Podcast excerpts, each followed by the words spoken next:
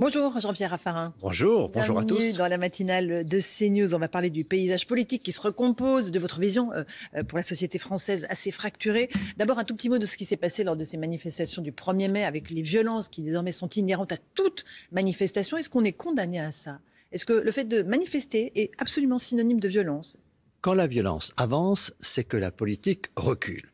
À partir du moment où il n'y a pas dans l'Assemblée nationale, dans les débats, dans la décentralisation, sur le plan social, où il n'y a pas des débats, des échanges, des délibérations, tout ça bloque un peu le système, il manque d'articulation, il y a des raideurs et il y a des fractures, et il y a notamment l'apparition de la, de la violence. Donc il faut réinjecter de la politique, de l'échange, de la responsabilité à tous les étages de la République. Il ne faut pas que tous les dossiers remontent au président et à l'Élysée. Il faut ouvrir le dispositif par euh, la décentralisation, mais aussi par euh, les, forces syndicales. Il faut sans doute revoir la représentation syndicale, qui, qui n'est pas aujourd'hui très légitime. Donc la question de la légitimité, c'est pas une question que pour le président, c'est une question pour l'Assemblée nationale et le Sénat, c'est une question pour euh, les, maires ou l'abstention aux élections départementales et régionales. Il faut pas croire que les élus locaux sont euh, innocents complètement de l'abstention. Donc euh, il faut bien mesurer que c'est une responsabilité collective et qu'il faut aujourd'hui refaire vivre la politique dans notre République. Et qui est responsable de cette violence? Les élites, la politique ou le peuple?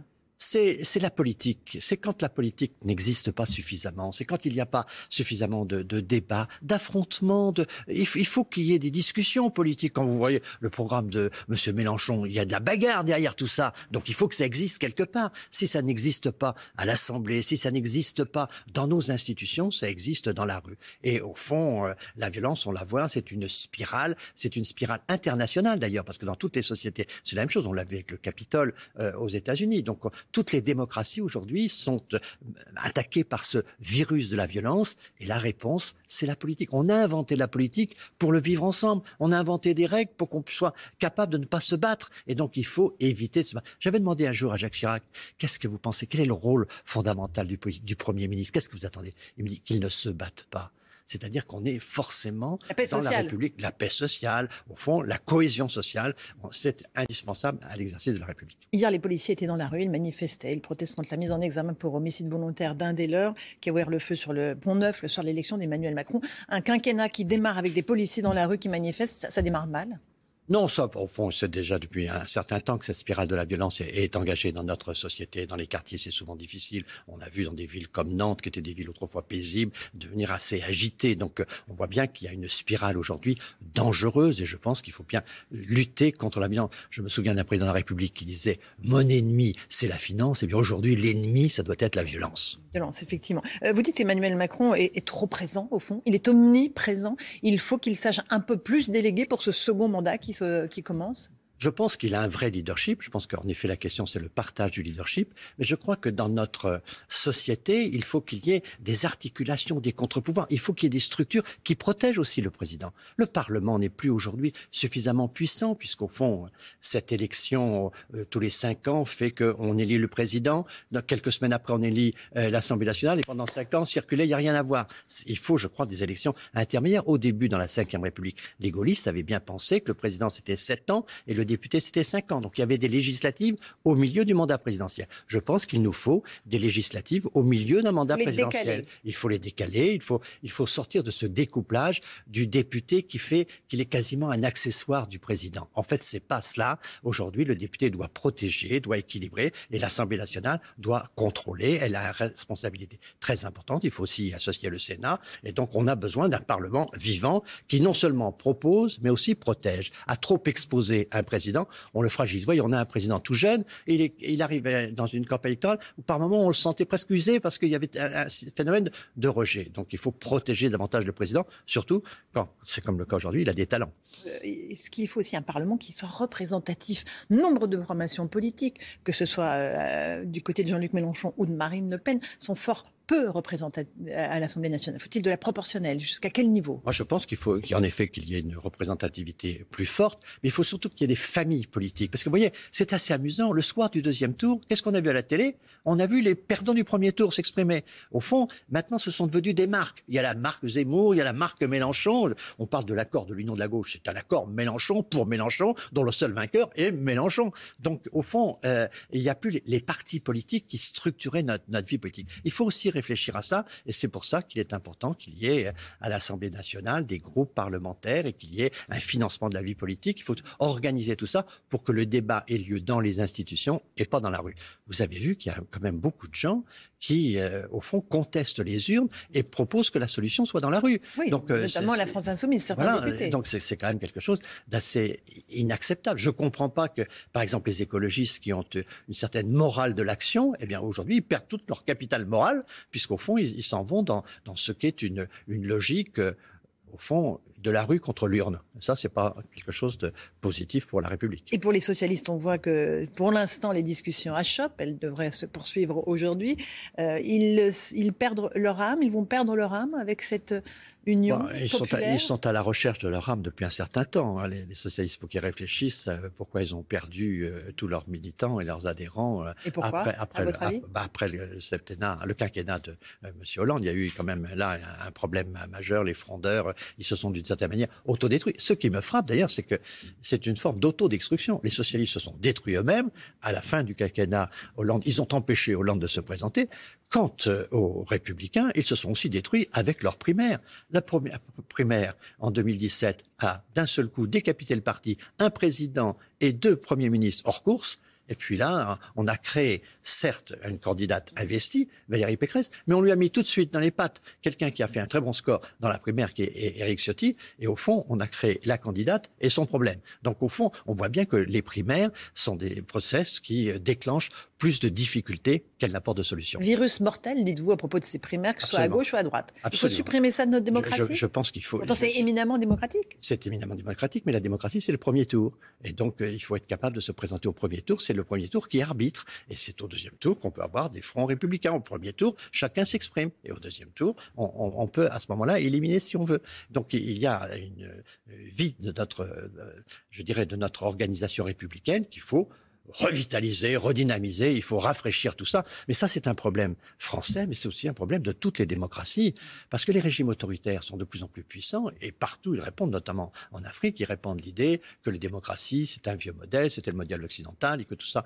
est impuissant, inefficace, et que ça va mm. disparaître. Donc il faut qu'il y ait une sorte de front des démocraties, qu'on travaille ensemble, notamment avec les démocraties de l'Est, parce qu'il ne faut pas confondre les démocraties et l'Occident, parce que le Japon est une démocratie et nous soutient sur l'Ukraine, parce que la Corée du Sud est une démocratie. Donc il faut aller chercher le front démocratique, mais pour ça, avec des bonnes pratiques, parlons avec la démocratie israélienne, parlons avec toutes les démocraties, pour revaloriser ce front des démocraties, mais rendre notre démocratie Elles sont affaiblies aujourd'hui, les démocraties. On le voit face à un Vladimir Poutine ou face à une Chine euh, extrêmement menaçante. Absolument, absolument. Et, l'Arabie Saoudite et la Turquie et l'Iran, on voit bien que les régimes autoritaires sont extraordinairement menaçants. Et donc, euh, il faut que la démocratie soit vivante. Pour ça, il faut qu'elle crée du débat, qu'elle ait de la représentativité. Il faut que notre République soit rénovée. Il faut, moi je dirais, il faut pas passer à la sixième République parce qu'il faut garder les principes gaullistes qui sont des principes sages. Et la, la cinquième République a fait ses preuves. Mais je dirais qu'il faut une cinquième République augmentée, avec un Parlement plus fort, avec une décentralisation, avec une démocratie sociale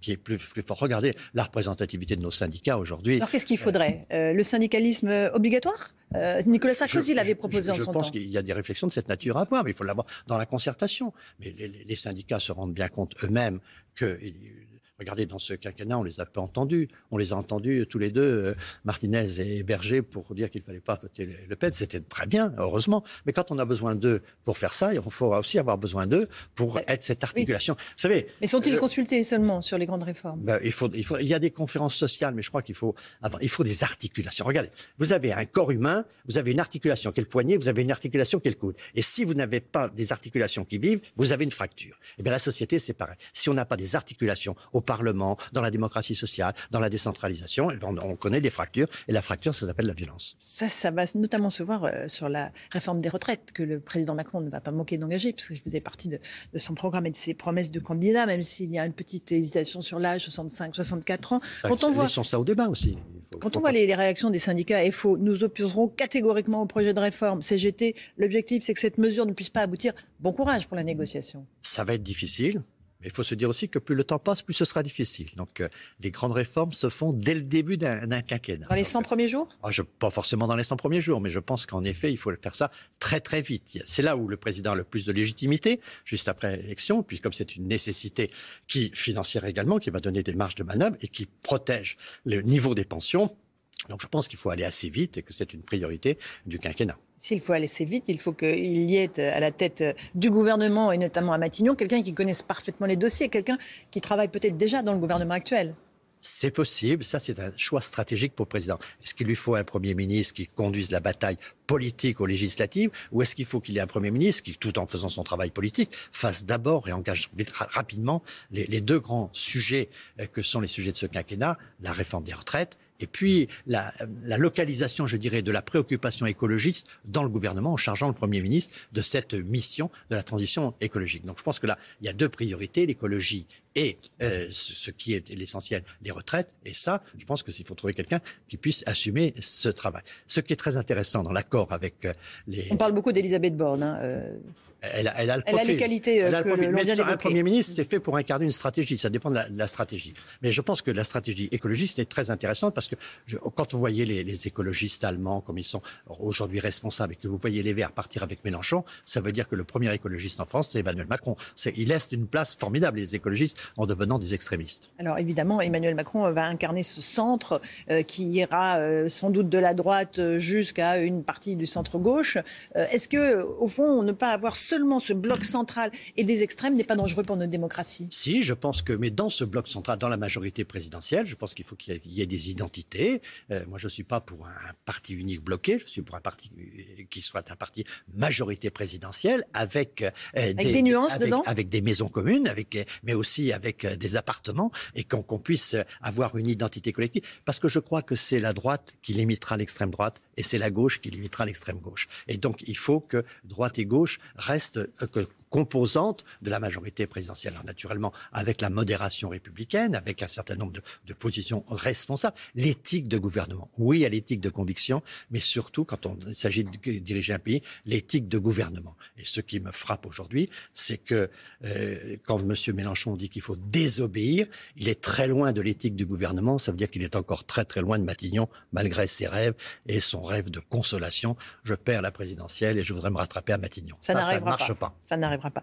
Euh, un tout petit mot de la, de la droite. Edouard Philippe doit avoir euh, son parti, ses députés. Les négociations sont difficiles avec Emmanuel Macron dans le cadre de la oui, présidentielle. c'est toujours, ça a toujours été comme ça. C'est l'éternelle histoire Premier ministre-président Absolument. C'est UDF, RPR. On a, on a bien connu toutes ces, ces difficultés d'investiture. Mais je pense qu'il faut une majorité présidentielle cohérente qui soutienne le président, mais il faut aussi des identités. Puis aussi, il y a l'avenir quand même à préparer. Donc, euh, cinq ans, le président ne peut pas se représenter. Donc, il faut, il faut réfléchir au projet, il faut réfléchir à l'organisation. Donc tout ça n'est pas simple. Il faut que, que les talents qui peuvent s'exprimer soient libres de pouvoir le faire. Et sans député, pas de financement et donc pas de plateforme pour 2027. On est bien d'accord. Exactement, pas de participation réelle à la, vie de notre République. Et ça, c'est quelque chose de pénalisant. Et donc, au, fond, euh, Emmanuel Macron le sait bien, un mandat réussi, c'est aussi une succession réussie. Ce qu'on voit, c'est que depuis les années 2000, il y a une spirale qui nous conduit vers euh, Marine Le Pen et vers l'extrême droite. Et donc, si on ne réforme pas aujourd'hui de manière puissante, on risque l'extrême droite la prochaine fois, parce qu'il se rapproche à chaque fois du pouvoir, donc il faut bien se rendre compte du danger. Et c'est pour ça que le président a eu raison de dire le soir de son élection que son projet n'était pas la continuité, donc il faut une forme de changement, mais il faut aussi que des talents se préparent pour l'avenir. Marine Le Pen et Éric Zemmour pourraient s'allier dans les prochaines semaines et représenter une réelle euh, contre, contre-pouvoir pour Emmanuel Macron. Je, compte qu'ils ont du mal à, se rassembler. Je pense que au fond, ils sont assez virulents les uns contre les autres. Il y a beaucoup de violence interne. Il faut dire que c'est un parti qui n'a jamais eu peur de la violence. Donc c'est quelque chose qui est un peu consubstantiel. Mais je ne les vois pas à s'entendre. Je vois quand même une France qui est aujourd'hui très atomisée. C'est pour ça aussi qu'il y a un peu de violence. C'est parce qu'il y a y a beaucoup de violence. C'est parce qu'il n'y a pas d'encadrement. Il y a plus les familles politiques ont été autodétruites, comme je le disais tout à l'heure, et donc on n'a plus cette structuration de la société qui donne de la stabilité. Il faut que les gens aient des points de repère, et ça, ça manque. Et les LR, ils sont condamnés à disparaître de la même façon que le PS, être absorbés par Emmanuel Macron, ou est-ce qu'ils vont tenir Est-ce que la maison euh, LR va tenir? Elle va se reconstruire progressivement. Il y a des talents hein, chez, chez LR quelqu'un comme Laurent Wauquiez va, va pas rester les, les, les, bras croisés. Donc, euh, il y a des talents. Donc, les, les, choses se reconstruiront à un moment ou à un autre. Je ne sais pas comment. De toute façon, pour gagner, il y a une notion très claire. Il faut que les bonapartistes et les orléanistes soient ensemble. Quand on a ces deux familles de la droite, on gagne. C'était le cas de Chirac, c'était le cas de Giscard, c'était le cas de Sarkozy. Donc euh, il faut rassembler. Donc à un moment, peut-être les choses viendront. Ce qui est clair aujourd'hui, c'est que euh, ce qui incarne ce centre droit aujourd'hui, c'est plutôt euh, aujourd'hui Édouard Philippe. Et puis on verra comment s'organise ce qui restera des, des, bonapartistes. Je ne sais pas comment les choses se feront, mais il y a des talents. Il faut regardons les choses objectivement. Il ne faut pas que la République ait peur des talents. Il ne faut pas que la République euh, se dise qu'on va lutter contre la violence sans talent. Les talents, c'est ceux qui font vivre la politique. Et vivre la politique, c'est lutter contre la violence. Jean-Pierre Raffarin a été l'invité de la matinale. Merci beaucoup d'être venu ce matin à vous. Olivier Benkemoun pour la suite.